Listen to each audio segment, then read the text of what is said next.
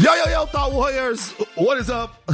Higher Learning is on. It is I, Van Lathan Jr. And it's me, Rachel Lynn Lindsay. Rachel is in here coughing, guys. Uh, lies. And, and Don't do I, that. Don't do that. Why you, you always just, bringing information that happened outside the podcast into the top of the show? You know, Stop telling my business. I'm just making sure that everybody knows that we still got to keep Rachel covered in prayer. That you know always. Always. Keep Rachel covered in prayer. I received that. Um, we have a very fascinating interview coming up later. We told you guys that we would we'd have Tamika Hamilton on. She is a black lady Republican. Uh, ooh, that's a, quite a soft uh, she's running for the for Congress out of the sixth district up there in uh, Sacramento. She's going to be joining us. We're going to talk. We talked about it all. We talked about the police. We talked about CRT. We did. We what talked we about, about Joe Biden. We Joe talked Biden. about uh-huh. police reform. Did you say that? Oh, already? I said police. Okay. So, oh, yeah. excuse me. Said the police. Me. So anytime is, you say the police. This is a great conversation because we have said how many times on this podcast have we said we are going to bring in a conservative voice? Guess what, right. guys? The day is here. We finally. Well, we brought in Kmele, Kmele, and you didn't like Kmele. Like you, you rolled your eyes. You roll. Hey, I roll my eyes hey, all the time. What, it, you roll your eyes, eyes, all the time. That's so crazy when people say stuff like that. But it's I like, do. Well, I roll my eyes, roll my eyes all, the all the time. D- Donnie, did Rachel not just roll her eyes when I brought up Kmele? Yeah, you did. You, you rolled your eyes. Donnie, you don't like done. Kmele. Done. Be Trudy, honest. help. Help, Trudy. She didn't roll her eyes. Y'all okay, lying. Don't oh, come on. All right. Get out of here. Both Thank of you. you. Shut your mics off. Producers don't talk. Um, Kmele grew on me by the end of the podcast. He grew yeah. up, and I told him. Yeah. Then he then he hit us with the "I'm not black" thing, and you but we, really that's what I was going to say. We promised a black conservative, and Kmele, according to him, is not black. So you know, we welcome we welcome this this voice, Tamika Hamilton. All right, so we got to clean up a couple of things real quick in terms of like uh the the fallout from Trudy's corner last week. What happened? So, I I thought I thought people were happy to understand Trudy a little bit better and and the root of uh the reason why she thinks she does about certain men. Now, see, people not fucking with that. People don't like the idea that mm-hmm. Trudy is saying all of this stuff that she's saying just because one guy hurt her. Trudy, I know you can hear me. You can jump back on. Now everyone knows. You know what I mean? everyone knows that it all comes from a from a, a place of, of a place of hurt. You know, it's coming Isn't from a place always? of hurt. Yeah. You ever see? You guys ever see Rushmore? Did you ever see that movie? Come on now. Come on now. You Trudy, did you see Rushmore? No. Donnie, did you see Rushmore? Yeah, Rushmore's a classic. Okay, Rushmore is a fucking classic. I don't understand how y'all just like never are, saw Rushmore. We are drawing a line on this podcast. It's you what? and Donnie versus me and Trudy. because I don't understand how you like you just okay, whatever. Rushmore's I've never even great. heard of it. I've never even heard me of it. either. So Wes Anderson movie. It's got Bill Murray in it. It's good. Jason Schwartzman. Rushmore is a very good movie. Hey, have you guys seen? This is higher learning, not the rewatchables. Have you seen any any Wes Anderson movie? Perhaps, but I wouldn't know. Have you seen the Royal Tenenbaums? I've seen pieces. Pieces of Royal Tenenbaums. Have you mm-hmm. seen? I know you haven't seen Bottle Rocket. Have you seen? Ah, uh, I know you didn't see The Life Aquatic. You haven't. You don't see his movies. You don't know Russ. You know you live a whole life of Wes Anderson. Just doesn't fucking matter. To Similar to the way Trudy has a reason as to why she thinks the way she does about men. I have a reason as to why I've never seen any movies. I was not allowed to. That's true. The judge. Okay. Anyway, in Rushmore, uh, Jason Schwartzman plays a kid who puts on all of these plays, right? And they're they're really elaborate, like crazy plays that he bases them off like movies. He'll like do, you know, like Rambo mm-hmm. the play, but they'll do it at school. He's like he does everything well except for go to school. And there's this Scottish kid that has his arm in the cast that's always picking on him, right? That's always fucking with him.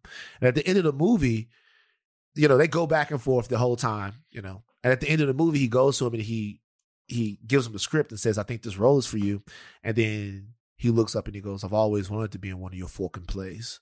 You know, and then the whole movie, your your your shit changes because you realize that everything that this guy was doing was out of hurt.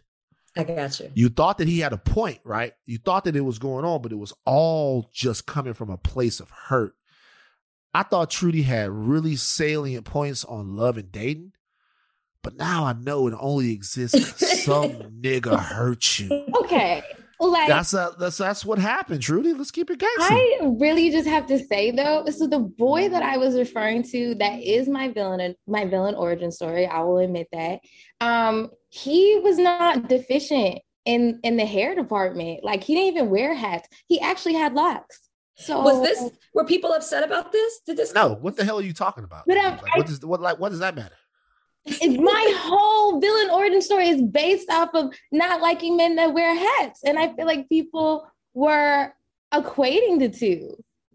What people were saying was that you used to be someone who went into a relationship seeking okay. mutual sharing with an open heart. And now a nigga can't even wear a fucking Yankee hat around you. That's not true. Trudy's just raised her standards. That's it's not okay, true. Okay, period. Okay. All right. It's okay. We all change. We all grow, Trudy. It's okay. Let, let you guys know. For everybody. And that's that. Trudy's Corner isn't going anywhere. Let them know that part. We'll be back on Monday. Yeah, I, have seen people, more people sending stuff to the. Oh uh, my the gosh, I had a good Trudy's Corner question, and I really wanted to know. Can we? Can I ask this question? Oh, of course you can. Like, yeah. Okay. What? I didn't know if we were gonna save it. I don't know if we were gonna save this for Monday. Okay. This is really for you, Trudy, because you're out in the dating world, unlike me, Donnie, and Van. Oh, Hold on. I wrote the street. I wrote this down because I could not believe this. I was talking to a friend, and she was telling me that her friend is on the dating apps and she's dating people, and she is always concerned whether or not the guy that she is dating might be a part of the LGBTQ plus community. Okay. This is problematic already, off to a bad start. So she asked the guy on a date flat out if he was gay. Is that okay? Is that allowed? Is that what people do? Flat out. To his face on a date. And she said, Are you gay? Oh, I, so and is it okay for for for guys to do that too? Van's face. What what, what is the Van's face right now? What the what, what, what, where the fuck are we at? Like, what do you know, nigga? You can't do that. What's wrong with y'all? I'm like, not just, saying just it's ask okay. somebody flat to their I'm, face. I'm like, obviously what? not saying it's okay. My point is, I was shocked that people are doing this. So I'm like, is this a thing? Is this what people do now? Like, I, I, I, think, I think if you feel a certain way, you should just not go on a date with someone. Why would you sit there, go on a date with somebody, and then flat out ask them the question? I think, I don't know. I, is this what people are doing now? I just want to point out that some of the thought warriors think I'm crazy. Let let the record show there are people that are far crazier than I am. I would uh never. And yeah. it's like I just would never. I just feel like that's like not appropriate. And like if that was a problem for them, if they were like if if they didn't want to date somebody that was part of that community or that was bi or whatever because that is a discussion that a lot of women have whether or not they would they feel comfortable dating a man that's bi. And i guess i guess maybe guys also have that conversation i don't know.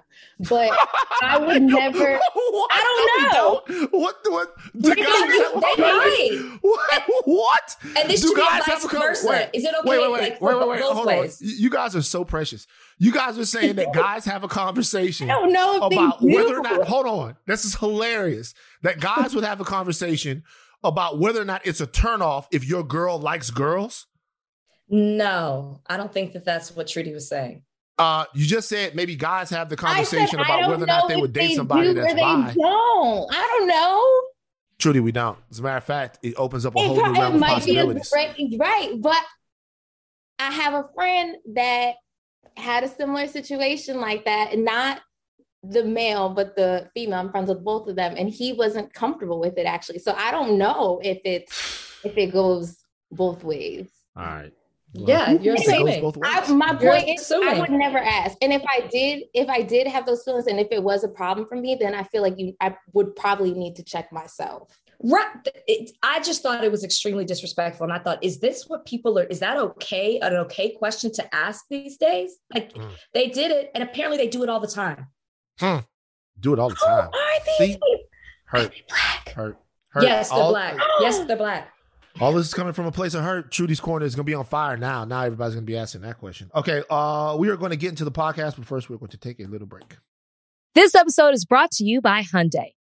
You could be doing anything this week, right? You've got work, errands, friends, and a whole lot of fun in between. That's why the 2024 Hyundai Santa Fe is the capable SUV that's built for your life. With premium interiors, available wireless charging, and room for your whole cargo and crew. Okay, Hyundai. Visit HyundaiUSA.com to learn more about the all-new 2024 Hyundai Santa Fe. Okay, Joe Biden is once again in a corner. Joe Biden stays in the corner longer than Jake LaMotta. Do you know who that is, Rachel? No. That's funny.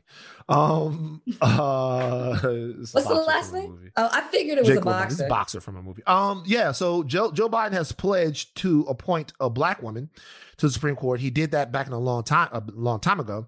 But now he might have to put his money where his mouth is, because Justice Stephen Breyer is planning to retire, and black people look looking at President Biden like, hey you better deliver. You said you wanted a black woman on the Supreme Court. There might be the opportunity for a black woman to be on the Supreme Court. Mm-hmm. Uh, so, a couple questions from this. Number one, okay. the backlash is coming from this. A lot of people, like the Candace Owenses of the world, are saying that justice should not be picked uh, based upon race. That's not what he said. What he said was he would look for a qualified woman to put her on the court. Um, number two, people are balking uh, about whether or not Biden will stick to this pledge. Do you think that he will? And if he does, how far does that go with you in terms of uh, his presidency not being a complete waste of time? Well, here's mine. I I thought, and please correct me if I'm wrong. I thought he has since come out since um, Justice Breyer came out and said that. I thought he has since now confirmed that he will definitely uh, nominate a black woman for that seat.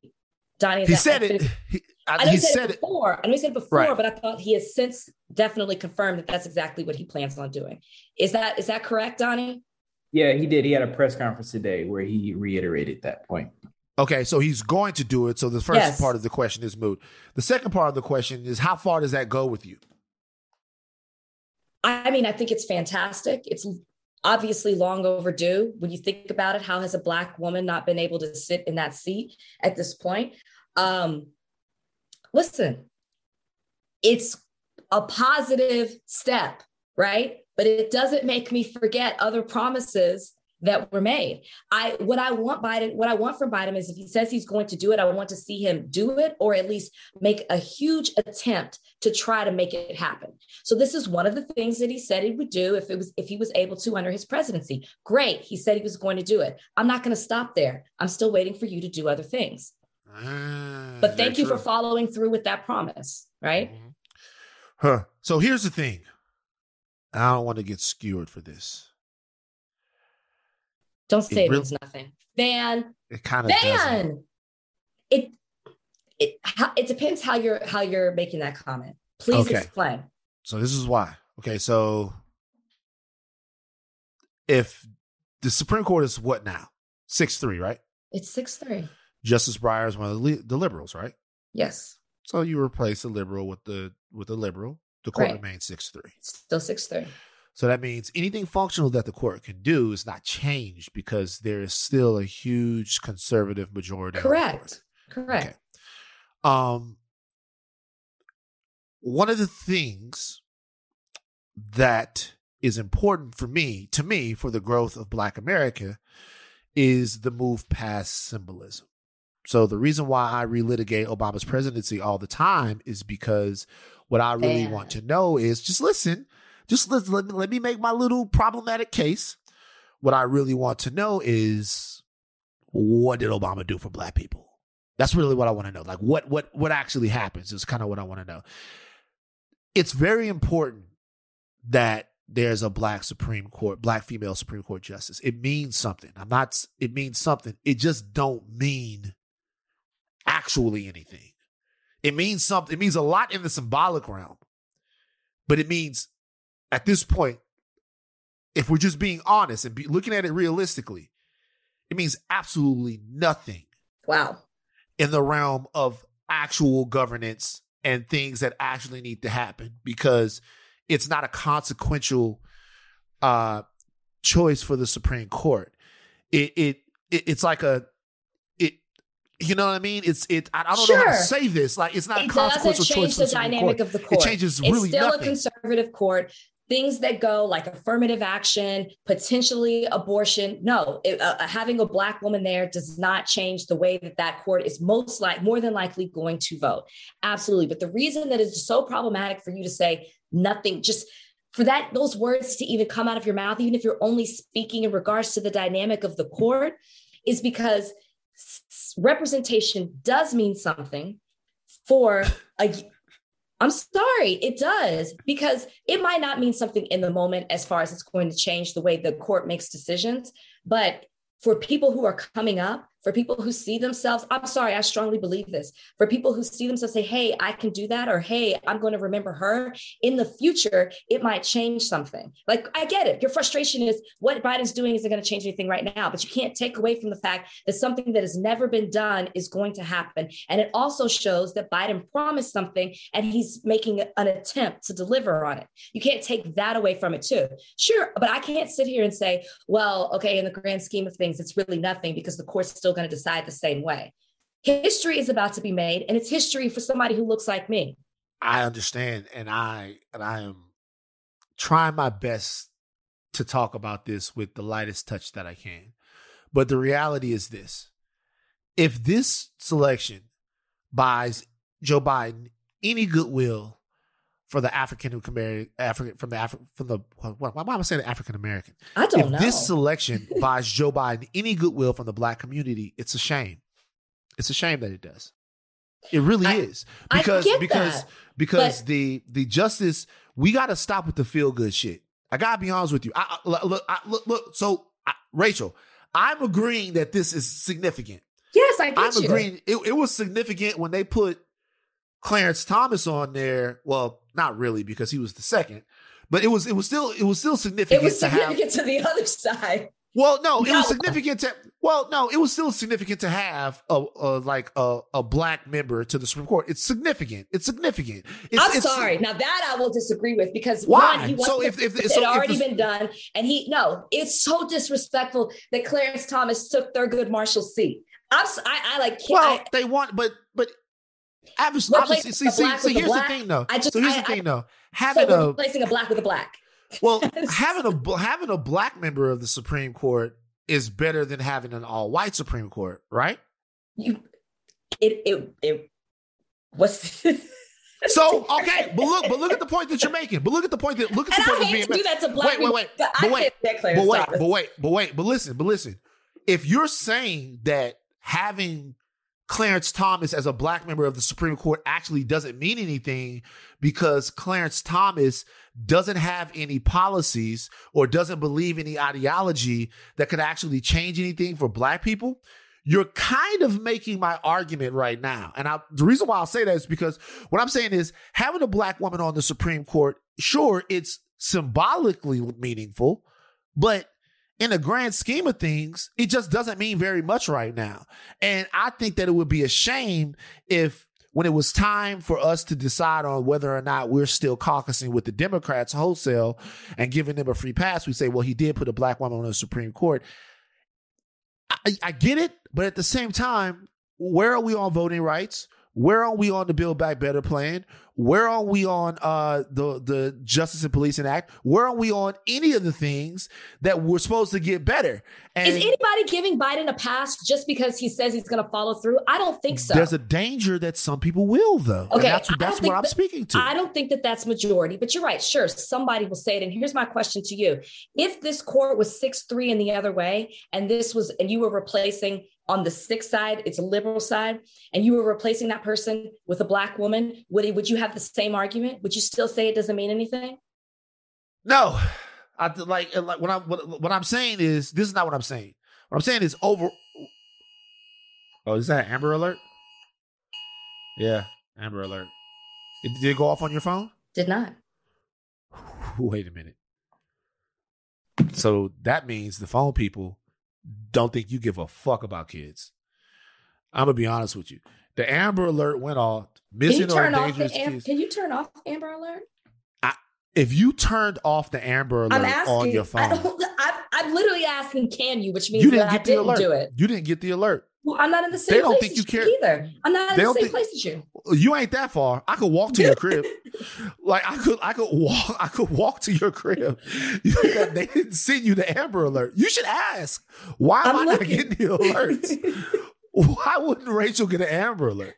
That's really crazy. You didn't Trudy, get Trudy, did your phone go off? Trudy, no. did your phone did your it. phone go off, Trudy? See, I'm the, they know I'm the only person that cares about kids on this whole podcast. Anyway, look, my, my point well, is this. I'm glad oh, you clear about kids because you don't care about black women. Oh, Jesus Christ. Here we go. I said it's his, it. like, look, look, it's historic, it's monumental, it's amazing, whatever adjective that you want to put to it. It's all of that.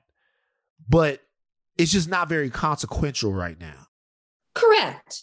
Correct. That's all I'm saying. But I will say, putting a black, uh, the first black woman liberal on the Supreme Court is not like when Clarence Thomas took over Thurgood Marshall. It's not the same thing. Not the it's not the same thing. Oh my gosh, saying... they are turned off. You turned them off. No, Whoa! They are turned off. Whoa! you really don't give a fuck about that. kids. I didn't even know you could do that. I'm not gonna I didn't lie, do it, man. Somebody did it. Somebody did I'm it. not gonna lie. What you mean somebody did? It's your phone. I must have reset the settings on my phone. She turned off the Amber Alerts on her phone. I you know what that probably on. means? I turned it back. It probably on. means all y'all turned off the Amber Alerts on your phone. You can learn a lot about a person about whether or not they have the Amber Alerts.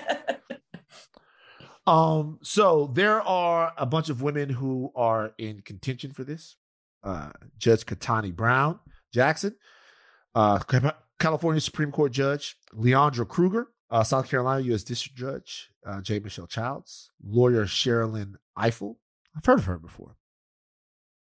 I've heard of her. I wonder why. Uh, North Carolina Supreme Court Associate Justice Anita Earls, Minnesota District Judge Wilhelmina Mimi Wright, um, Eunice Lee from the Second Circuit Court, and the Seventh Circuit Court Judge Candace Jackson uh, Akiwumi. Aka, a, a, a, a okay. woman. Akiwumi? Akiwumi.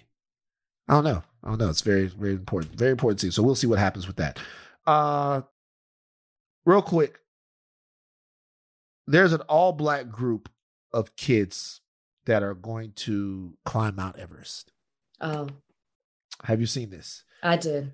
This is the group they're called they call themselves Full Circle. They're a group of black climbers and mountaineers.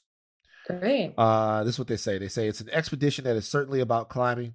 It's also about spending time in the mountains, but it's also about building community, global community, and it's about changing the narrative for the black community particularly the United States, and how we interact with outdoor spaces, says Rosemary Saal, a member of Full Circle. Great. I've never been more desperate to talk to a group of black people. What's the first question you would have for them, Van? Why? Why? it's why. Well, if I'm piggybacking on what I said before, it's all about representation do we need to be represented on Mount Everest? Mount Everest is a white place. Is is both white and the people who climb it, and it's actually white, no, and I'm okay with that. We're not. I don't need diversity. Full circle. If if they want to, if they, if they want to normalize black climbers, God knows I would never, never participate. That's not my thing. It's not my hobby. I'm not that daring. I'm not daring enough. But if they want to normalize it, that's great. Maybe it maybe climbing changed their life. Maybe it's therapeutic for them. And maybe they want to spread that message for other people. Good for them. Full circle. Uh, they're being respectful to the local Sherpas and the people that are up there when you're climbing. Because I saw this thing when you're climbing up Mount Everest, you climb up there, and there are people that help you out when you're climbing up there. I did and, not know that. Yeah, they help you out when you're climbing up to the top of the True. Sun. You've already started the research. You're, well, it's not like, true. You're ready. I, I, saw this movie, and the movie was called Everest. oh. You ever seen that movie? Of course, you haven't seen. It. Thank um, you. You haven't seen the movie Everest, but it's actually about uh, some people that got fucked up when they tried to climb up there. Because you can get fucked that up. That happens a lot, though. I feel like. Yeah, and see, that's my point. My point is, we don't really have niggas to spare in terms of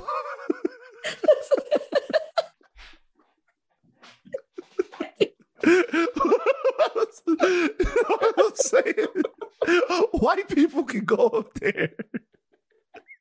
and risk their lives. And they can climb up Mount Everest. You know what I'm saying?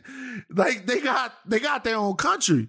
Like you know they can climb up Mount Everest. I don't feel like we can spare. We, we like we can't spare people up there getting frostbite and shit like that. You know what I'm saying? For no reason. But go for it. That's that's fine. All right, we'll take a break. On the other side of this break, we're gonna give you our interview uh, with California Congress candidate, Republican conservative black lady, Tamika Hamilton, around this other side of this break. This episode is brought to you by Hyundai. You could be doing anything this week, right?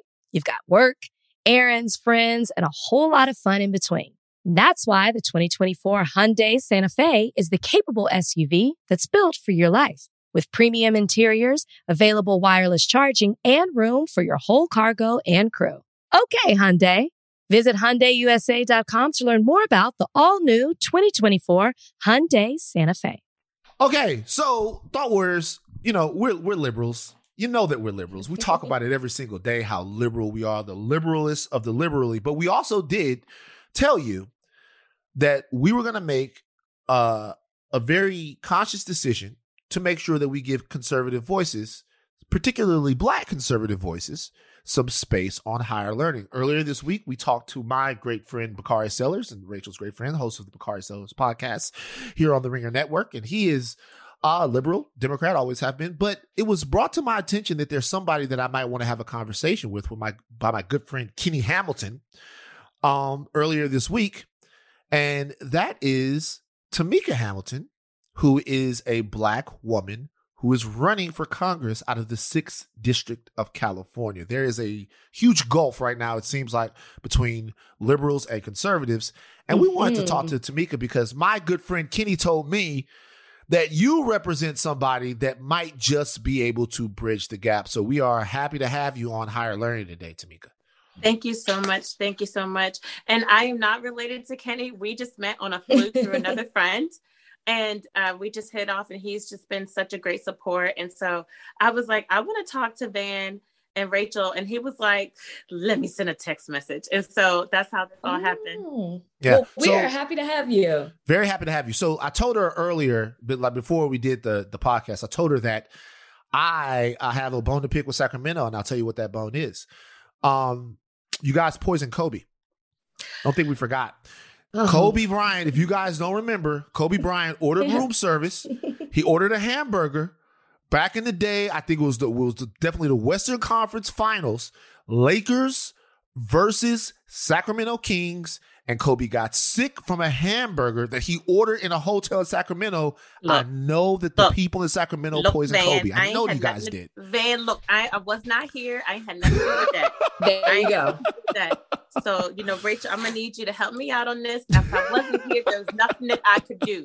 There was There's not, there, don't even respond to that mess. Don't even. You, you will, Every time as we somebody, continue this podcast, you will learn not to do that. Just, just right, know, right, right. We know I what happened. Right know what happened. I thought, I was, I thought Van was gonna give me, you know, he was gonna help me out, but no, he wants to start off something I can't do nothing about. All right, so let's talk about this. Obviously, um, we're dealing with a constituency which is black americans that tend to vote heavily democrat now me i am not a democrat I'm a liberal. I am one of those far left wackos that they warn you about, Tamika. All right. So, um, I but guess you don't have, thing, but you don't have blue hair. Uh, uh, see, see, stereotype. but okay, but but here's the thing. I guess my thing is, I as a black man haven't seen any reason, any reason to vote for the right. And as mm-hmm. much as we hear Blexit uh, rhetoric from you know, Officer Tatum, from Candace Owens, from even my friend Maj Toure. I haven't seen the Republicans give anything to Black Americans that really is compelling that would make me want to vote for a Republican in state or in a national uh, election. Right. Um, if you were selling that to me, black guy from Louisiana, um, why should Black people uh, trust or invest into the Republican Party? So, what I will say is that one, I totally understand what you're saying that is a sentiment that I have heard for the past three years when I started running, because um, I ran for the first time in 2020. Uh, that was my first one out the gate. Um, and a little bit about me is that I am an Air Force sergeant. I've been it for 20 years. My husband's a police officer. We have five children, and I am a transplant from uh, on the East Coast, and we came here almost 10 years ago. And, you know, I was raised by my grandparents. My grandparents were veterans. Uh, my grandmother's cleaned houses for a living. I was as young as five, remembering cleaning uh, floors of some of my classmates' houses, some of these rich people's houses. And uh, one of the things that I always go back to is that we don't see Republicans. We did not see them growing up. They didn't come to our neighborhoods. You know, they weren't asking us for their vote. And so what you're saying is that, you know, you don't have a relationship. And then on top of that, they're not giving you anything to make you think that they're the right choice and, and when it comes to politics and you voting their way. But what I will say is that and one, I'm sorry. And two, that's why I'm coming here to make up that difference. I can't speak for the Republican Party. I can only speak for Tamika. And one of the biggest things that I've done is uh, everything that I could to show that I care about the every everyday life, everything that uh, affects our everyday life. You know, like from the gas uh, that's so high in California, um, making those life decisions at the supermarket. I'm on one income, like uh, so many of, of those moms in, in our area that are just trying to make it. And right now, if you look at what's happening in California, it is a direct reflection of what's happened what's happening in America where Democrats have totally taken over and they're not showing the they're not giving us the utopia that they promised. And we don't have balance. And that's why it's important for people like me to exist in this space so that we can bring balance to um, to politics. And um, one one of the things that I I uh, always talk about is like this district was 29% registered Republican. I got 46% of the vote because I wasn't afraid to go and talk to people. I've never met a stranger. My grandmother always had us on the road helping people. And I put 100,000 miles in my car. And I think that we're doing something really special here and showing that there's an opportunity here for change and that you can trust someone that's going to bring you transparency that's just like you that uh, is trying to make it just like everybody else and i think that that's like the starting point for uh, republicans and, and and and bridging that gap so uh, to piggyback on a little bit of what van was saying about being Black, being a Republican, if you are elected, you will be the only Black woman Republican in Congress. So yes. I guess with that, a lot of people don't, a lot of Black people don't vote for Republicans because they don't feel like Republicans help the community.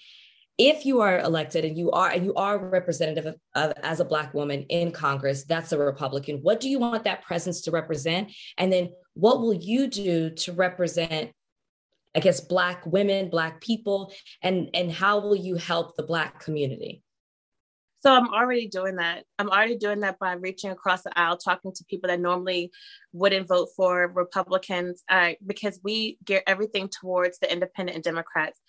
Uh, because for us, it's just, I think that we're all on the same page. We just want to be able to take our send our kids to a good school, be able to go on a vacation, be able to make enough money to take care of, of our children's future, like the basics, the basics. And that's what I'm going to champion when I get there. You know, right now, people are making life decisions at the gas tank, and that's under the Democrats. Right now, what's happening in our nation is that people are being outpriced in home, uh, to not being able to buy a home. And here in California, and it's getting worse and worse and worse with the economy. This, uh, this, the, the biggest thing is that we have to see freedom from a different lens. Is it right that we get a taxes taken out of our paycheck, but then we can't see where it's going to? Our children should have school choice. California is la- dead last almost every single year when it comes to education. Who is that affecting? That's affecting us. It shouldn't be this thing where if it should be like if you are in a, it shouldn't be um you're going to school according to your zip code. If you can get to the school, you should be able to go. And we're falling behind in education. That's what I want to push. I want to talk about police reform. My husband's a police officer. We talk about it all the time that there needs to be some changes made. We need to have more community involvement. People shouldn't be strangers that are policing your area. These are things that are so important that I believe that my presence would would bring a change and a difference because I'm not afraid to talk about it. You know, I no one tapped me on my shoulder and said, "Oh, Tamika, go and run. This will be a good thing." I, no, like I was sitting in my house with my husband. We are talking over for months. I was 14 years active and I decided to get out. But then the policies that were happening here in California drew me out. And I was just like, I got to do something because I have five kids. And anyway, long story short, the biggest thing is that I'm already doing it. I'm showing that there's a diff that, that there's somebody that they can trust. I'm, I mean, I'm already black, so I can't like escape that. yeah. I'm already right. black, so I can't escape that. But you know, I was raised by my grandparents. I have a story that resonates with a lot of people. I mean, you already know grandma saved lives. I mean, gosh, I mean, sorry, my grandma died like a week before the primary, and so she knew what I was doing, and she was just always encouraging. But sorry for your loss. Um, the biggest thing is that Black people have the power to shift and move things in this country. We saw it in 2020. And all they need to do is get more informed. They don't need to get tired. I do not think that it would do us any justice to stay quiet in these midterms and even in 2024 because of what's happened this year. This year should have been a wake up call. Joe Biden's administration tricked us into thinking that they that he was going to do something that was different than last time than the last administration. And I think that the that Black people have an opportunity to show their strength and and vote another way. And again, it just it just starts with uh, making those relationships. I always tell people, people like, "Oh, Tamika, you're a you're a Black Republican. Won't you get out?" I was like, "Won't you get out there? I'm already doing my part. I'm already doing my part. They need to so see I'm, you." So I'm going to come back to school choice and yes. a couple of things a little later on, and we're going to come back to Joe Biden in a second too. But I want to ask you something. You, your husband is a police officer, and you talked about everyday issues that affect Black Americans. When I was growing up, an everyday issue that affected me was policing. I am not a criminal. I've never in my life been arrested. You know, I came from a very stable home. I didn't have to take those penitentiary chances, and I didn't. I have, however, Tamika, mm-hmm. been handcuffed on four different occasions. Once when I was standing in the driveway of my very own home doing homework. Police handcuffed me. So I understand there needs to be police reform. Reform to me is a word that has been defanged. I don't think it means mm. anything anymore. So what I would ask you is there are ways to hold police uh, uh, departments accountable for some of these things. And one of them uh, is qualified immunity. Mm-hmm. Uh, qualified immunity is something that we've talked about a lot on this podcast that will let a police officer be directly responsible for any mistakes that he or she might make on the job. Mm-hmm. If you want to see police held accountable for the wrongdoings that they that they have, if you want to see something more than oversight, if you want to see actual uh, punishment, if you want to see police officers held to a standard, where do you stand on qualified immunity? So, what I would say is that uh, qualified immunity is um, something that my husband and I we talked about before, and you know one of the things he said to me is that you know police officers if they felt if they felt that uh, that they were going to especially the good officers they need they need protection as well. I and i'm and i'm an advocate for police being able to um, be held accountable. Like I think people should be held accountable, but I also think that we need to really understand like what it means to scale back on qualified immunity and what that really means. And I think it's like just paint with the broad brushing, like oh, like we just need to get rid of it. When there are police officers do need protections, um, but we need to maybe go back and tweak what those protections are and um, and make it easier for us to prosecute police officers that do the wrong thing. Um, just like in the military, uh, under the VA, you know, there was a time where you could it would take the act of Congress to get rid of somebody in the VA, but then when President Trump came uh, into office, he took some of those. Um, what do you want to say, like he, he allowed it to where yeah. you could it, yeah protections uh, out so that we could get those bad people out because you know as much as i do that veterans deserve to be um, supported and protected. But at the same time if they're not doing their job if people are not doing their job in the va then they don't need to be there collecting a pension and being on for 30 years.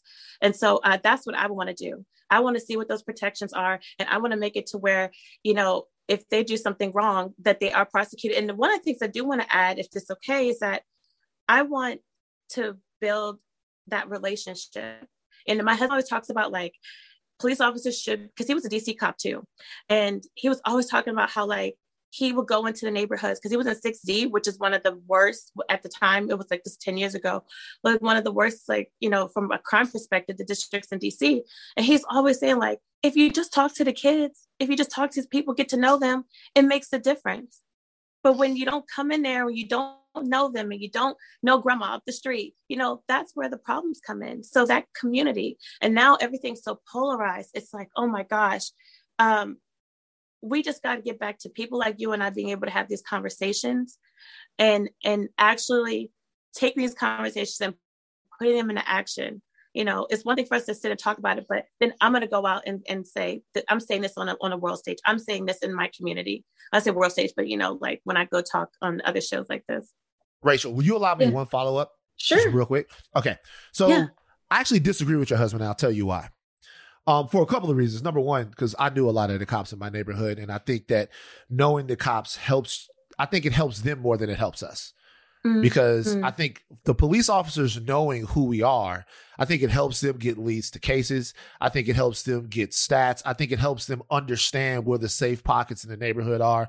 I think it helps them understand the lay of the land. It's definitely better for police officers to know the community because it helps them in policing, right? Right. So I think that's very important. There was a guy on Instagram a little while ago, and I, I I made the mistake of championing this guy. What he would do is he would go into places in Ohio and he would rap with the kids. He would okay. rap with them. He would rap and he would dance and he would go in there. He would do all of this stuff. I'm like, okay. that's great. Mm-hmm. mm-hmm. Uh, a year and a half ago, something yeah. like that, there was a video of this guy showing up to the scene in the altercation and straight up walloping someone punching him dead in the face. You see, all the rapping and stuff was cool.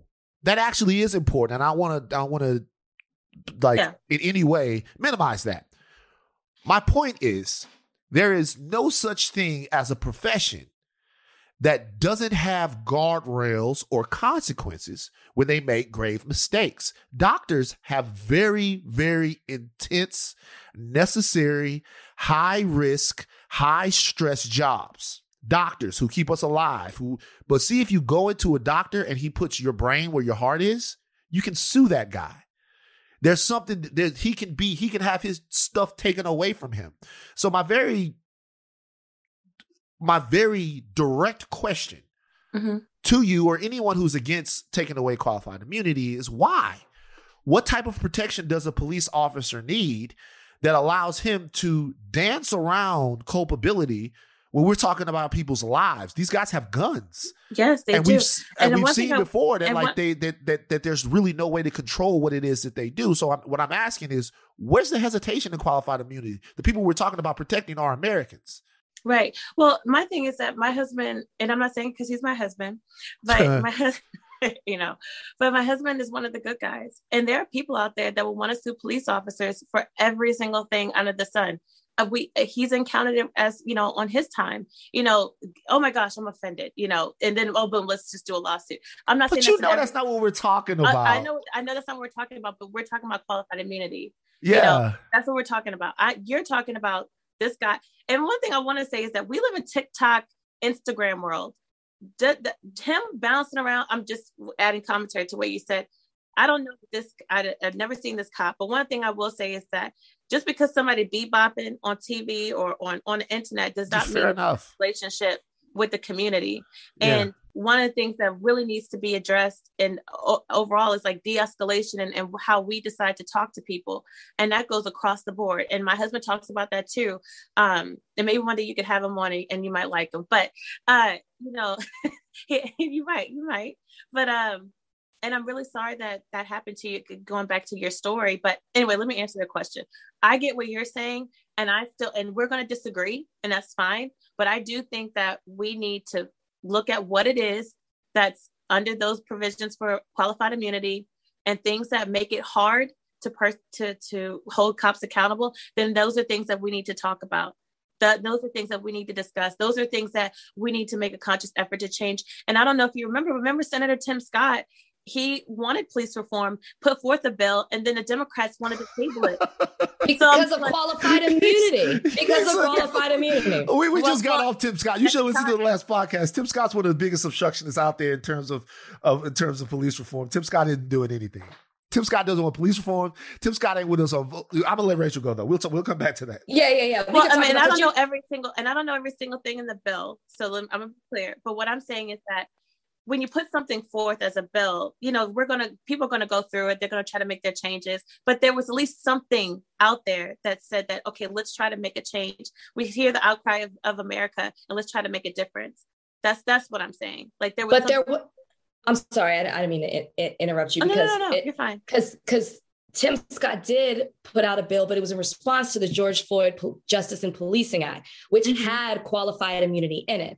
Tim Scott's bill didn't have that in it. And that is the question that I was going to follow up with you on, because I did see a retweet that you did in reference to that and saying that the reason that, that the Dems didn't want that bill to pass and they used the filibuster is because they didn't want the Republicans to get credit for um, a police reform bill during uh, an election year, which we can we can get into that into that later. But yeah.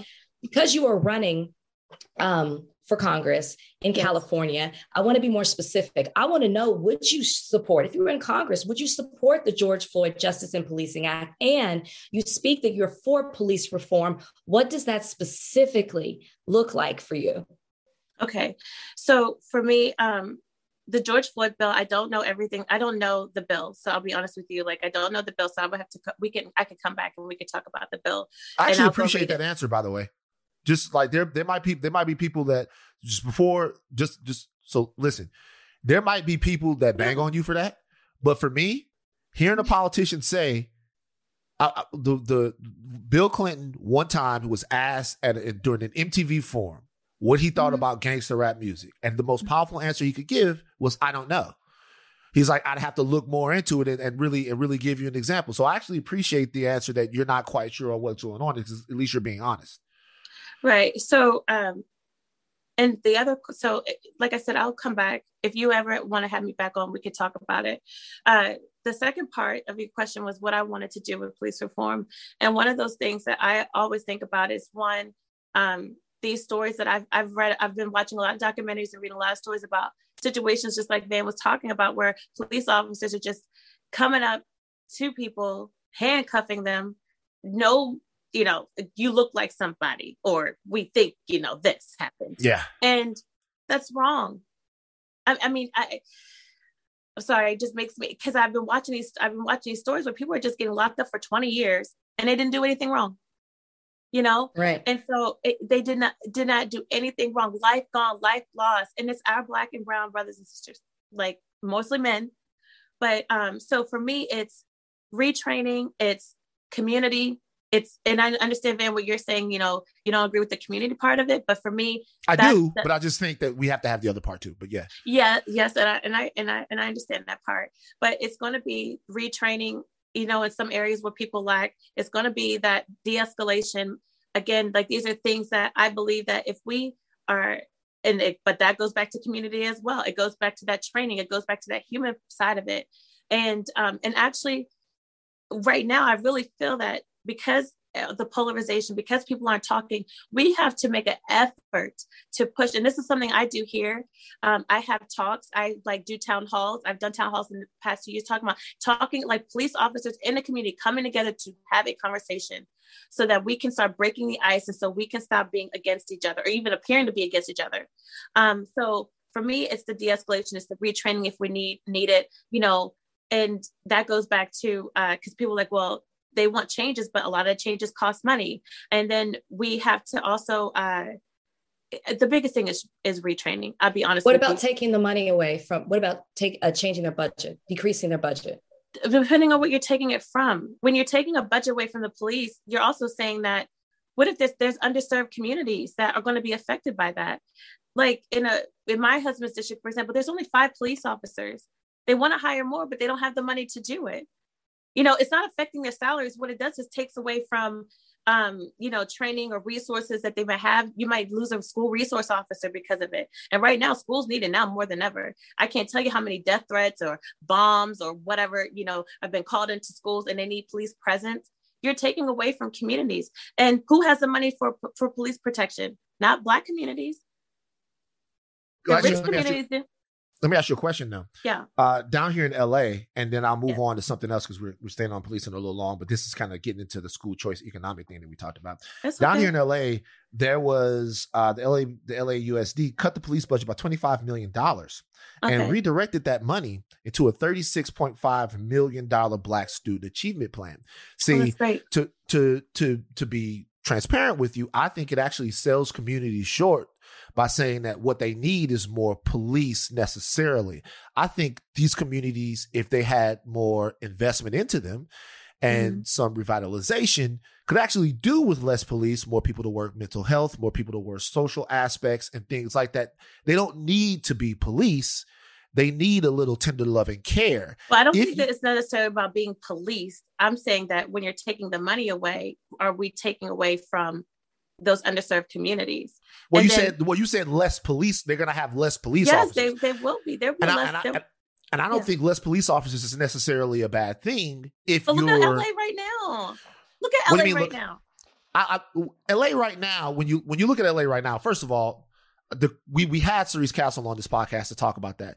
The crime in LA might be slightly higher this year than it was last year, but the reality is overall crime in LA has been trending down for a very very long time, and crime in LA overall is down pretty much. I think that we're we're overstating a little bit how safe it is to be or to not be in Los Angeles.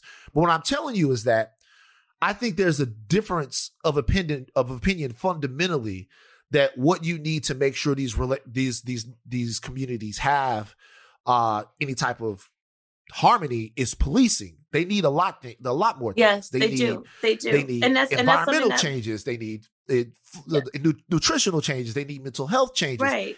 And right, they have food deserts and all that. Food deserts, back, right? But there's food, but that all that, uh, but I don't think that. I think that that also should come back with what is the city doing? What are our local leaders doing with the money that they receive, and and helping make those changes in the community.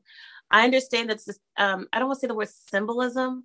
Um, I don't think that's the right word, but I understand like okay, we're going to take from this because we're saying that we're hurt from because police did xyz and, and they could be very valid right they, some police officers made some bad decisions and so we're going to pull away and we're going to give to this but at the same time if you have less per- police presence and and like i said we'll disagree on this it, we're still going to have issues in the in, in communities as a whole if there's things that are happening in this less time response right? Then i go back to budget. We in california we have a surplus. We have billions of dollars of surplus. And I'm like, hold up, that means you took you took more taxes.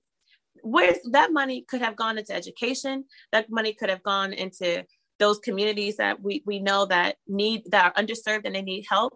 And and they need those community centers they need um, to be able to have after school programs they need to be able like i always dreamed of like being able to set up something to where um, and I know for me, like when I was growing up, I would love to learn how to swim, you know, younger at a younger age. I, I learned how to swim as an adult. But can you imagine if those YMCAs, those community centers were fully funded and had people there to teach our kids how to swim or tutoring, and the parents didn't have to pay. My parents couldn't afford to pay for that stuff. My parents couldn't afford music lessons. You know, I was just, you know, none of that stuff.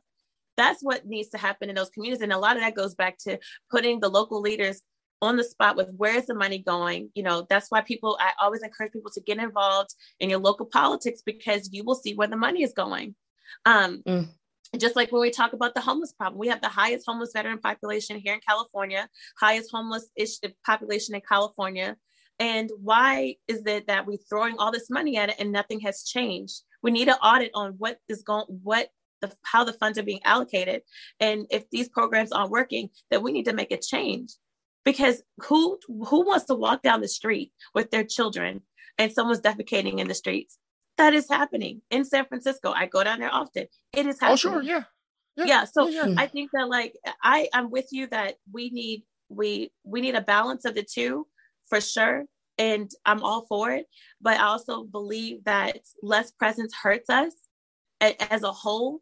And you know i just um, when we see the smash and grabs there was not enough enough people to respond to that. I don't know. You know, I don't know. Well, they wouldn't. They might have not been smashing and grabbing if they had money in their pockets. you know what I'm saying? We're gonna go round and round and round. Of course, they're smashing and grabbing. They might have not been smashing and grabbing if there were options for them. But let's get off this real quick because I want to change it to CRT, something that I know that you love talking about. Um, if, if, if if if you if you do win your race up in I Sacramento. Will, I will win my race. Okay. If you win your race, when you win your race up in Sacramento, I'm not going to hear about you keeping Toni Morrison books out of schools right. up there, right? I'm not right. going to hear. I'm not going to hear that George Johnson, all boys aren't blue, can't be taught. I'm not going to hear that you're against Americans learning the ins and outs of the racial dynamics in schools, right? I'm not. No, you're not. No, you're not. I am not afraid. I don't think that we should be afraid of our history at all. I don't think we should be afraid of our history. Where's the butt? Where's the butt? I didn't say it, but. Oh! No, she's got to say something. No, no, no. Let her know. She's got to say something. Okay. Just... He's like. I'm, I'm, I'm, I'm, trying to, uh, to, Tamika, I want to be friends. And so, and we so, already are friends. We are, I, I, know. So I'm, I'm, I'm looking for something that we're going to completely agree with, and I'm looking for. I do I'm, not think I, that I, we should be afraid of our history. The uh-huh. only thing for me is that we should not be making our children. I'm look. I don't think that children should be taught that they are um, they're bad people because of such and such. Oh, no, Tamika! No, Tamika, you lost us. Tamika! No, Tamika! Tamika! We were we were almost there. We were rooting for you. We were rooting for you. Rachel, go ahead, finish your point. Wait. Okay. Do, do, look, look now, look now. I don't think we should be afraid of our history. I think that, right. that is one of the biggest missteps that Republicans have done in the past year. Because I'm gonna be honest with you, when I see some of these interviews and they're like, "I don't even know what CRT is," and I'm like, "Well, oh, well, well, okay. So then, what are we actually right. looking for?" Okay. Yeah. All I'm saying is that and you guys are so funny and i'm uh, you gonna have me back on um is that I just I just want to make sure that and you already know that there are some teachers out there and don't try to act try to say that that's not true. There are some teachers out there that are trying to make white children and black children become divided over this issue. No. And I'm not saying that there's all perfect and I'm talking about how we present this. I'm talking about how we present this. Right. Talking, we can talk about slavery. We can talk about the founding fathers. We we need to talk about how Black people built this nation, came from a country we did not know, and built this nation. Okay. We uh, we need to talk about that. Yeah. And I'm and I'm sorry that it's something that people don't want to talk about because of the polarization, or they feel like I wasn't I, I wasn't the slave owner. You know that rhetoric, like oh I wasn't the slave owner, you weren't the slave, so let's not talk about it. No, mm-hmm. we do need to talk about it. And and it's okay to talk about it but i don't want to talk about it in a way that makes somebody feel like oh my god i'm i i'm the direct reason that's what i'm talking about that's all I'm mm-hmm. talking. That's just like you are not the direct reason. That's just like me trying to like me and Van Dayton and direct Van is the direct direct reason why I don't like black men. Like no, no, no, no, no, no, no. We talked about this on the podcast. We talked about this on the podcast. Listen, it's Tamika. That's all I'm saying. That's mm-hmm. all I'm Tamika. Is yeah. inst is um, systemic racism a thing of the past or the present? I think it's. I believe that we. I I believe that we have um, people that do not do the right thing and that has caused there to be an inequality in some of this uh, in some institutions i do I, I do like i'm i'm the only black woman on the, the on the Republican side, I will tell you that running running has been a quite quite a story because people will sit there and try to tell me that racism does not exist and it does. It does exist. Do i think that america is a racist nation? No like america is not a racist. Do i how? think that there are racist how, how? How? How are we not a racist nation? Van are you racist Huh? No, no, no, no, no. Actually, I don't know. I'm not sure, but I, don't think I am.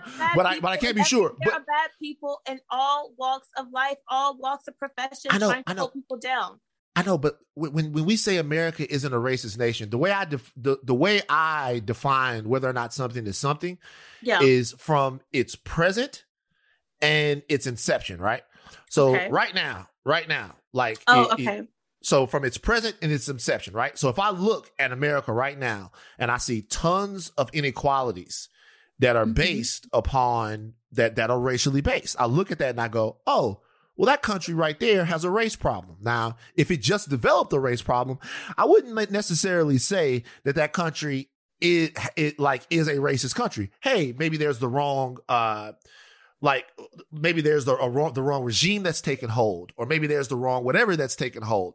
But if a country has always Tamika always had a race problem I mean, okay. So, oh, okay. Like okay. racism in America okay. is older than America. There was like there's slavery ruled in America before America was a country. So if a country has always had a race problem, I just have a, tr- a problem saying it's not a racist country. Right. Tamika was like Tamika asked it in an individual way, but it's talking about the institutions that are in place, the things that run this country from its inception to now are you, it's racist. come on, it's Tamika. Racist. We have no, hold on. We have mm-hmm. race issues in America. I, I'm, li- I'm, we are literally living race problems in America right now. Yes, sure. I do agree with that. We're not, we're not going to disagree on that. But guess what? You and I, all three of us, we can make a difference. There is still hope. And I, I agree. I, I, I, agree. this is what we're fighting for. For me, and so for me, like mm-hmm. we're talking about we got Joe Biden sitting up in the White House. My mom said sitting Uh-oh. up there, sitting up in the White House, made these promises uh-huh. for us. Right. And last was it last week? He was asked a question about if he was going to what he what has he done? What is his you know next thing for us? Right. And and it uh-huh. has I think he was like has he talked to like leaders? I'm gonna paraphrase. I'm gonna paraphrase. So, so I'm not quoting him verbatim. So don't be trying sure. to come back. Look to me. Right. And he said he got he got to talk to some more people. 50 years. What, what what what else does he have to talk about? He know he's supposed to know what needs to be done. He has all these people to make the difference. And what I'm getting to is that the Democrats have said that they have the answers. They have the House.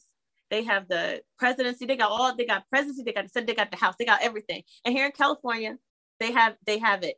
They have it all. You do not need to pass a law here in California mm-hmm. with the Republican. right. I don't know if you know that. I don't know if yeah. you know that. In California, we do know. Okay. Yeah. And what changes have been made in education for Black people? Where what uh you know I don't know if you've seen those articles where uh, Black children uh, can't pass a standardized test, and instead of them making the effort to make those changes and to help them, they want to lower standards, get rid of D's and F's, versus saying let's come in and help. That's that is like the, the express definition of forgetting about us. Yeah they're too busy buying tanks for the police now um now now look so this now look like uh we that i think school choice is not going to help that those black schools either by the way i think telling all the black kids that would would be going to hamilton that right. just go to beverly I, I definitely don't think school choice is the answer there but i'm gonna ask you one last question because um tamika you've been an amazing sport and although we disagree, I'm gonna I'm gonna tell you something.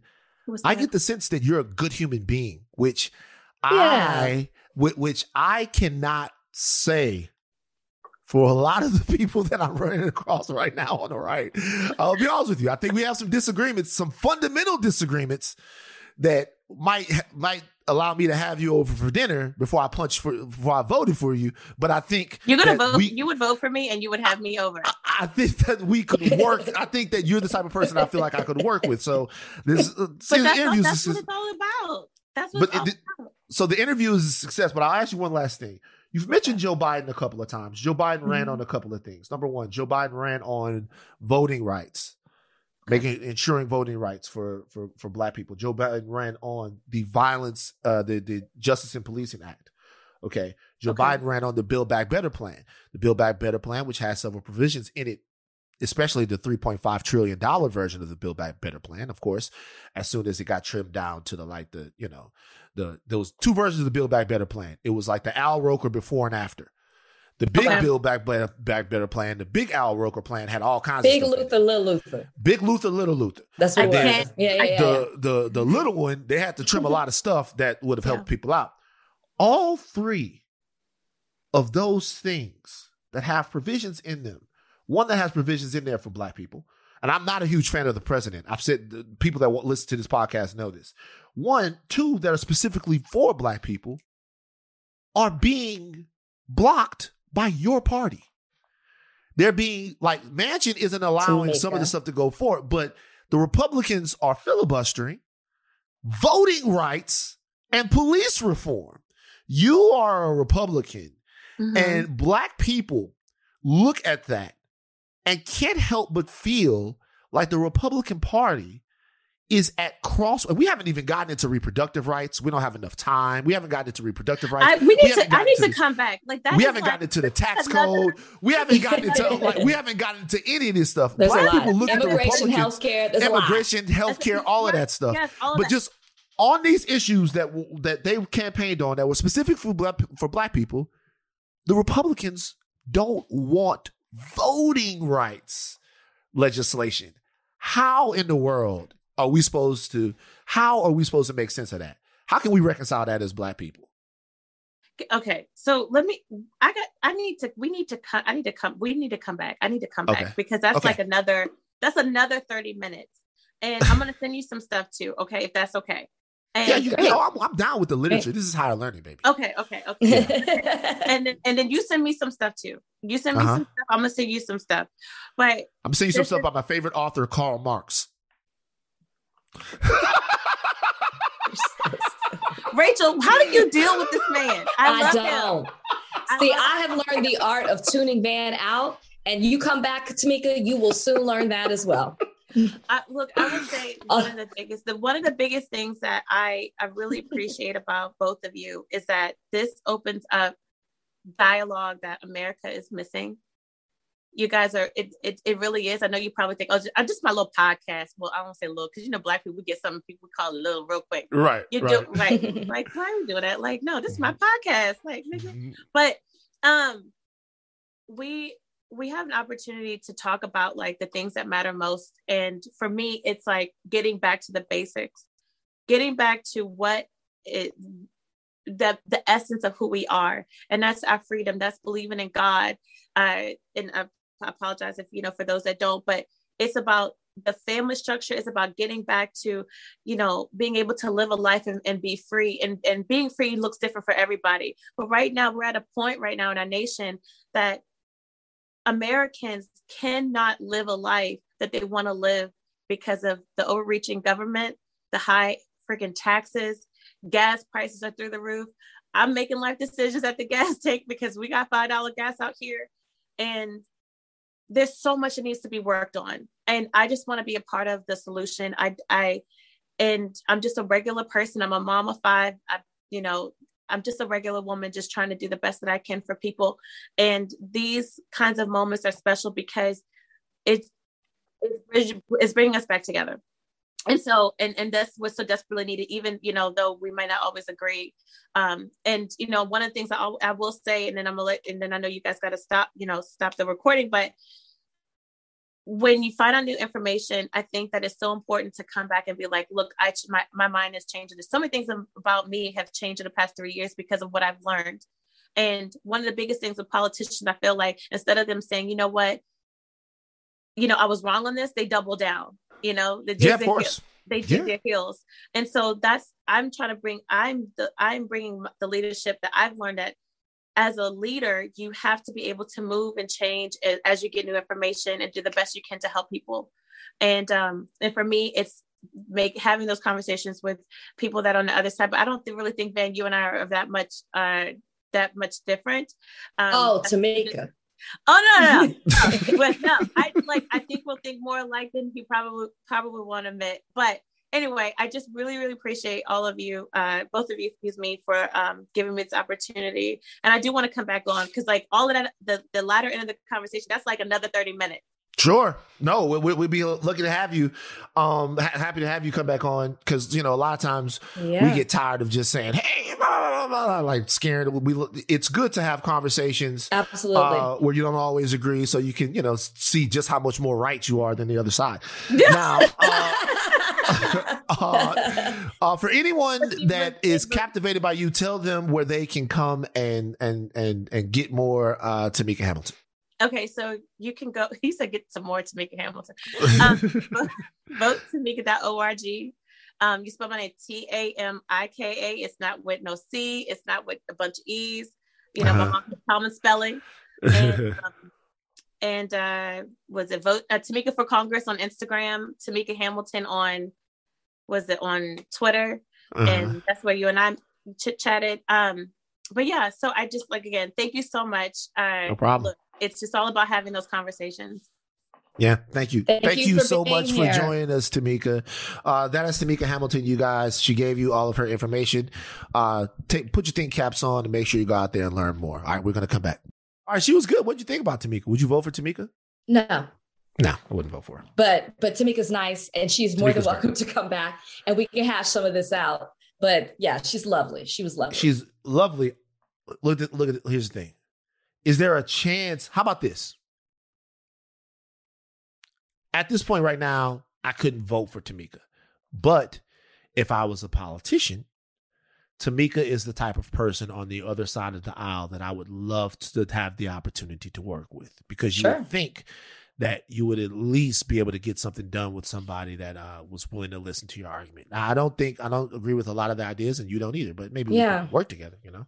Yeah, I could see why you would think, you know, you could have, you could at least have good, great conversations with her, but the, her hesitation in answering some answers lets me know that she would stand on the party line. Yeah, sure. And not uh, And, you know, I say I would have her over for dinner, but only her, you know. I just, I can't have the police the kids? over to the crib. Nah, the kids could come, but uh, husband and police. you know, so I don't know, like, you know, I mean, everything around here is legal, I think. But he seems like a very nice guy, but I can't have him around here looking through shit. He might because that's what he would do. That's what he would do. You can't trust the police. He might he might plan something. They they and he's from Sacramento too. They really I'm serious about we that. We don't Y'all know if he's from Sacramento. They poisoned Kobe for real. Okay. That's a true story. Okay. You don't believe me. Joe Rogan. Uh We got to name it. When, you laugh about something ridiculous that someone says, we got to name wait, this. wait, wait, wait, wait. I, I, I want to name this segment. I want to name this segment. I knew it. The name of this segment is Is it fucked up? Okay. So Joe Rogan was on his podcast. Joe Rogan, who is uh you know, the second most notable uh podcast here at Spotify, second to higher learning, of course. Clearly. Um he was talking to Jordan Peterson, who I'm not going to explain who Jordan Peterson is. Either you know who he is or you're not. He's a big, big deal. Uh, and this conversation was had between the two of them. Donnie, roll the sound.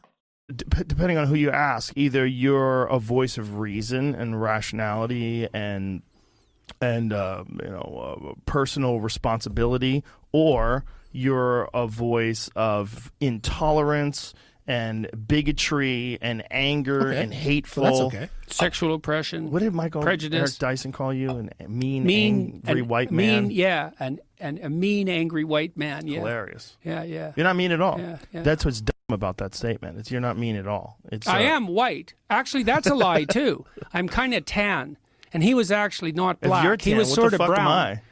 because I'm I'm darker than you. Yeah, yeah, that's ridiculous. Yeah, yeah, but neither of us are white. Well, I'm Italian, and mostly. he was brown, not black. Well, isn't that weird? Yeah, it's this, really the, weird. The black and white thing is so strange yeah, because like the shades are so tan and brown. There's such a spectrum of shades of people. Unless you're talking to someone who is like 100% African from the darkest place where they're not wearing any clothes all day and they've developed all that melanin to protect themselves from the sun you know, it, even the term black is weird. It's a, mm. it's a, and when you use it for people that are literally that's my enough. color, Donnie, that's enough.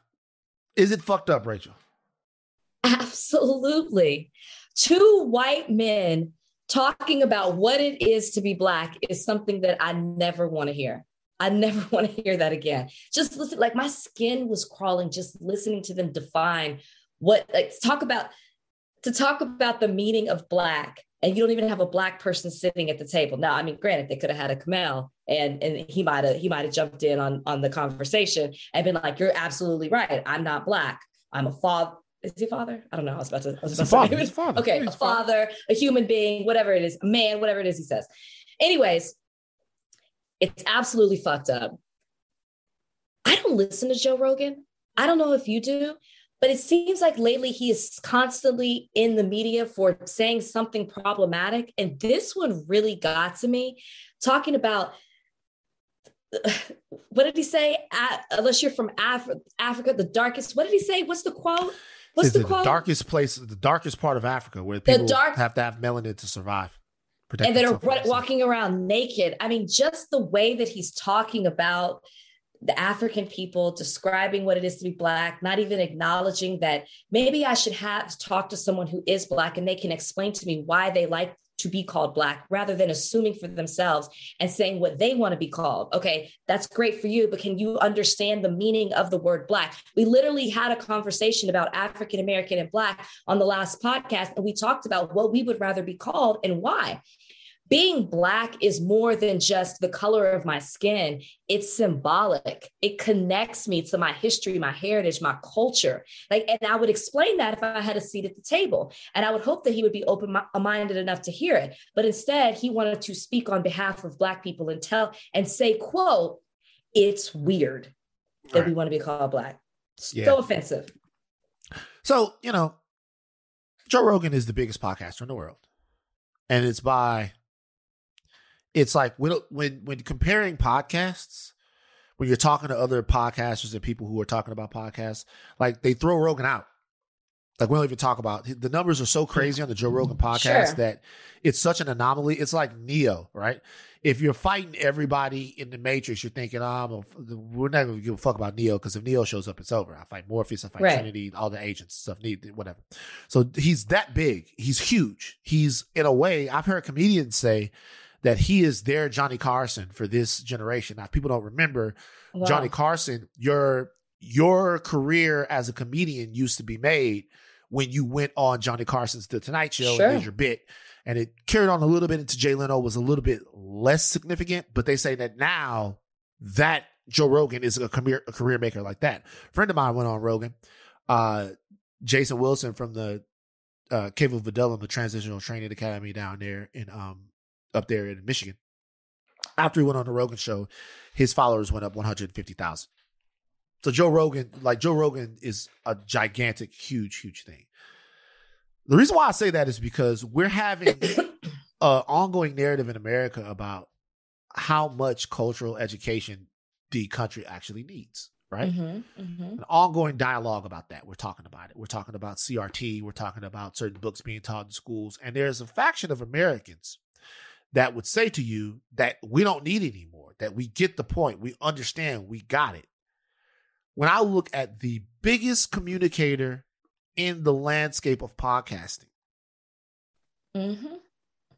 the largest communicator in the landscape of the podcast game, be so completely out of his depth when discussing race, culture, and even actually present day Africa. When I listen to somebody who I can, the top part of that started off pretty good. These guys, this is the that's the complete American blueprint of ignorance, right?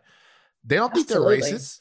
They don't think they're sexually repressive. They don't think any of that, right? They, that's what they said at the beginning. All of that mm-hmm. stuff is dumb. It sucks. It's bad. Mm-hmm. And then they go in to put that those comfortable ethnocentric pajamas on and wear them as if they never took them off, right? Like they always are in them, right?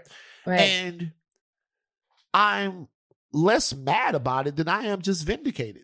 I like, okay, we like for people that wonder why we are so adamant about having this education begin when kids are young, mm-hmm. having mm-hmm. this education begin where their minds are still malleable and pliable, we can still get in there. It's because it is.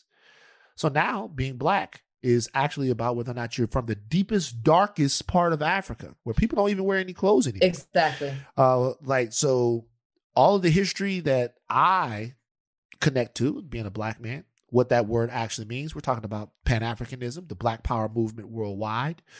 We're talking about people who have defined black as black is beautiful. I'm black and I'm proud. Right. All of those things. All right. of that stuff has to do with like now they're saying it's the color of this iPad, and if you're not that, you don't you don't agree with that. It's weird. It's a weird thing to do. On its face, if you're saying, hey, black people aren't actually black, there's something different than that. Well, no shit, dog. my sister, like my sister looks about the same as you guys but the word means more to us and, and like exactly. and and by the way that might not be historically the best thing. It wasn't a word that we came up with but at the same time it carries a lot of weight now. And you would think that a guy that like joe rogan would, rogan would show some sort of understandings or maybe even a little cultural deference to that. And the fact that they didn't was pretty telling. Well, that's my thought. It's like, is that what happens on the show?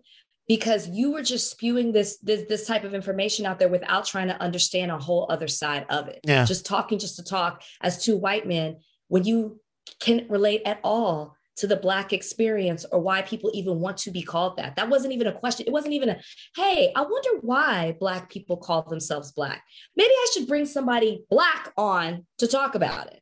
Well, see, and see, Rogan has so I got so the thing about Rogan is, and I think one of the things that makes this podcast fascinating is I just told you that Jason Wilson was on the podcast, sure. who runs a transitional training facility for black and brown boys. And if you talk to Jason, I'm not sure how he felt about this. He's one of my mentors. I'm not sure how he ta- how he felt about this particular clip. But going on Rogan was one of the biggest moments in his life because it allowed the message that he had and support for the Cave of Adullam to go through the roof. So, I mean, you know, if you if you're familiar enough with Rogan, he has black people on there all the time. Him and Dave Chappelle are like best friends. Eh, I'm not yeah. saying he doesn't. No, but all, the only thing I'm saying is that he's kind of like water a little bit. Like he has like it, it if he's on there with with with Jordan Peterson, this is kind of what you get. If he's on there with Jason Wilson, it's kind of going to be a little bit. And I think that's one reason why people like he's had Cornel West on there before. Mm-hmm. Like him and Cornel West had like an hour and hour. I listened to it. It was like an hour and a half, two hour conversation on the on the Joe Rogan podcast. So uh this was insanely ignorant though. So like, you said he's like water. So he, does he just adapt to the whatever the conversation is, depending on who he's talking to? So no background. Kind of. He well, no, no, no. He's not about. It's not a podcast where he's going to necessarily challenge you. It's he's trying to make sure that the conversation s- stays on a certain wavelength. For example, he had Candace Owens on there, and there were times that he disagreed with her. Several times that he disagreed with her on the podcast, but he did it in a way that was that made her comfortable to continue to talk about. He, he, he never wants you to like clam up and stop communicating. That's kind of not how he runs his podcast. In this situation right here, though, this was a very collegial, a very polite, really, really racially insensitive and fucked up convo that he was mm-hmm. having right now. Mm-hmm. And mm-hmm. the most the the as far as to limit our culture to our skin color, number one, you're not exactly. really black. And then what he said about the continent of Africa is hovering around shithole country territory. Right. A little bit. Like Yep. Yep. Yeah not not not the finest moment of the Joe Rogan podcast right there. All right, uh, look, we're getting we, look. Let's go to mailbag. You know, we got a lot of other stuff we could talk about, but our conversation with Black Republican Tamika Hamilton was so good. Yeah, I think it's time. I think it's time to go to mailbag. Mailbag, Donnie, like run the song. Mailbag time. Time to read your letters and then we'll reply to them. Oh, it's mailbag time. Write us with your queries and we'll chime in. Okay. Look, Donnie, we don't have a lot of time. Let's get the questions out. Go, go, go, go. Mailbag time. Go, go, go. Okay, Real fast. Lola.Anthonia asks, move to a city with more black people, but it's cold, or move to a city with no black people, and it's always warm. Okay, obviously we're going to be around black people. we can keep each other warm. We'll be fine. That's you. I ain't okay, living man. in the cold for nobody. Okay. Okay. Straight like that. You know what I'm you saying? Won't, you won't last long. You won't I'm last not long. living in the cold for no you one. won't. Well, you gonna be living in a cold world, being the only black person there. In a What I'll figure it out. At least, I, look. At least I'll survive, look, man. look, look, look, look. how many days y'all get Van in this world? I'll figure it out. I'll figure it out. I literally will be Lisa Turtle for the rest of my life if it means living in a cold place. I'm not doing it. I'm Triggering, never moving to the triggering. cold I again. was Lisa Turtle. You were Lisa Turtle. I'll be. Lisa Turtle for the rest of my life. Triggering. I am. I'm not, bruh. I, bruh, I look at you. I judge y'all. I judge y'all for wrapping your fucking necks up in scarves and like putting on all those layers. I judge you guys. Okay. Like to go Okay. outside. You mean to tell me? You mean to tell me you want to go to the grocery store? Think about this. You live in the cold. You want to go to the grocery store. That's all you want to do. Is to go to the grocery store. You got to put on an Avirex jacket, a North Face. You got to No, put I on a don't. fucking Scully. No, you got to put don't. on a fucking sweater. You got to put on long johns No, just to go get some oodles and noodles. I'm not doing all of that. Instacart. Whatever. I'm from Louisiana. I'm not. I, I I came from here and I moved here. I'm not gonna live in the cold, man. Okay. It's not for me. All right. All right. I will. I'll make it work with them. Them. What's the next question? All right, total underscore KO underscore 57 asks Did Rachel let her ex boyfriends know she was going to talk about them in her book? The ones I talked to, I did. Absolutely. I'm still cool with a couple of my exes. Now, the one, the last one I had, we don't talk at all. So no. But I, I changed their names. Okay. There's a there's a blurb at the, the top of the book that's like the names have been changed to protect the identities and some characteristics have been changed as well. So you I changed nobody's You know name who in my you are. book. Okay. I changed nobody's name in my book. Like so, you so me tell me you like you pulled a Corinne Steffens.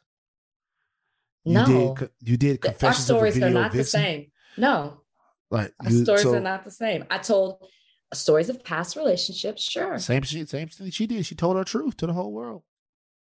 And that's what I did. And that's Right. what you're going to do later this year, too.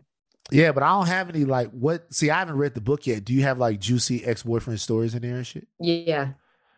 And you didn't tell them you were putting them in there. Yeah. One of them was like, good. The one I'm cool with was like, great. I'm glad I could help you. Did you? real So, so there's so there's one guy who's gonna pick it up and like read about how There's much of no- a piece of his The way that he is, he ne- like he was like, do not ever mention my name in public. Don't talk about me. He's never going to read it. He's Never? always, yeah, no. Did he go to the His, NFL? sis- his sister might. His sister might. Did he go to the NFL? Yeah. How many years did he play? You're not going to be able to, d- to deduce who this is just by. You're out of your mind. He played at he played he played at Texas. He I played didn't say he played. I didn't say he played at Texas. Oh, okay. If I don't know the school, I can't do it. If if I knew the school, I could Right. definitely do it. I'll give you Texas in three years, and that's it. That's he played it. at Texas and he played three years in the in, in, the NFL. I'm gonna figure this actually, out. Actually, actually, I think that's in the book, though. I actually think Oh. that's in the book. book. I don't know if I said out. the three years. If you figure it out, wait, wait, And you let's say- bet, and you let's bet some. If you figure it I out, I could easily. And you say No, you no, like big guys, no, right? So he was on the he was he was either on the D line No, no, or he was on the O line. it's going So too could- far. Ju- uh, Donnie asked the next question, but but See, seriously, I I want I to. I want to. I could I could, I could figure it out. I want to. If you figure it out, we're there, we gotta have. We gotta put something on this. We gotta put something on it. Oh, I don't know. We'll figure it out. We'll Like, figure it let, out. Let We'll the figure thought warriors come up. Come up with what we're gonna put on this bet. I'm gonna figure it out though. But I will never. I will never publicly say who it is. That's fine. That's fine. Next So question. thought warriors don't even try it.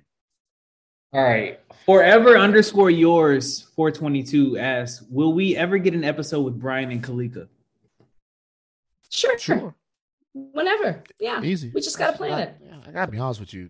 Forever yours 422. That's like not. That's really not what we're looking for in mailbag. you know? No, that's a good We're- question Like, we're not really looking. No. that's a good question. We've had family day. We said we Yeah. were going to do sibling day. We got to do significant other day. So it's a We'll good do question. it, but like It's that's coming. too. It's not introspective enough for what I would consider mailbag to be. You you are really being picky today. I'm saying. All It's right, a next. question. Next right. question. This is a more introspective question then. Caitlin underscore R underscore Kent asks, Uh-huh. If y'all met as kids, would you be friends? I think so. Absolutely. Absolutely, we would have been friends. I think so. I think so. I was always friends with the girls like Rachel in like when I was a kid. Whoa, whoa, whoa, whoa. Who are the girls like Rachel? Describe oh, the man. girls like Rachel. Tramika Johnson. No, no, no, no. Don't okay. name them. Melanie, Describe Melanie, them. Tramika Johnson, Melanie Johnson, Angela Flowers. You know, the girls that came and they, they they came from good stock. You know what I mean? They came from like a they had like Rashonda Moncrief. You know, they came from a good family. Rashonda Moncrief's dad owned the radio stations. I always knew how to be friends with those girls. You know what I'm saying? so you use you use them. Not use them because it wasn't nothing like that. It was all it was almost like, you know, it's like, yeah, your dad Sidney Moncrief, he owns the whole radio station joint. You got like a lake in the back of your crib. Hey man, I tell you what, don't nobody fuck with her. I'll always be friends with you. Your dad's a federal judge. Like, do you know what my family like? Do you know what knowing a federal judge would be worth to my family? What are you worth? My, my Uncle Ray did 10 years straight fed time. Imagine if I could tell my Uncle Ray, yo, actually, I know a federal judge that might actually be able to make a couple of calls on your that, behalf. That, you want my dad to lose Florida. his position. No, I want your dad you want him to be out. impeached. you sound like no. Whenever we go to family reunions, my cousins are always asking questions like that. That's so funny. Yeah, I want so look, you know what? That's crazy though. You know why that is? It's because we don't know no judges. Like we don't know no judges. Like like really, we might know one judge in the whole town. That was Janice Clark was a judge in the whole town. Every black person knew the same judge. But you, daddy, your daddy was a judge. We gonna use that. I call him over parking tickets. You know, he's a federal judge. He's above that. Should should Joe Biden should Joe Biden choose not to appoint um, or nominate a black woman, you know, Sam Lindsay's always available. You can go ahead and, and wouldn't that be nuts if your dad went to the went to the uh to the Supreme Court? So probably when the Senate was was figuring out to confirm him, they probably bring up all of my shit. Oh, that's your daughter. that's your daughter. Never mind. Never mind. Uh, you have an unexpected ally of the week. Uh, I'm gonna go ahead and give it to Bravo for them getting rid of uh, old Jennie because what's Jennie's last name? Is it Jennie Nguyen? I Jennie watched. Nguyen, yeah. I watched Real Housewives of Salt Lake City. I like Jennie on the show, but you never know the secret lives of people. And if you don't follow this, she's she is new to season two of Real Housewives of Salt Lake City. She they unearthed some problematic social media behavior where she talked about Black Lives Matter. She called them thugs. She talked about running over rioters. The list goes on and on and on. Bravo made the right decision, I feel, in removing her as a cast member because it became problematic with her and the other cast members that were offended and the viewers offended by what she said. So, you know, bravo to bravo. Yeah, I actually had the same thing. I didn't know anything about her, but I thought that taking that step was necessary. I think sometimes, you know, I'm not the biggest fan of people losing their jobs for things that they said, but uh, I wouldn't want to be around her. Fuck all that. Yeah, yeah. Uh, all right. That is enough for today. Thank you for Tamika Hamilton for joining us today. Yes. Thank you to our producers, Donnie Beecham Jr. and Trudy. No, Trudy Joseph. Thank you. Thank you, Trudy. Trudy. Trudy. Trudy Joseph. Thank you, Thinking Caps off for Do Not Stop Learning. I am Van Lathan Jr. I'm Rachel Lynn Lindsay. Bye, guys.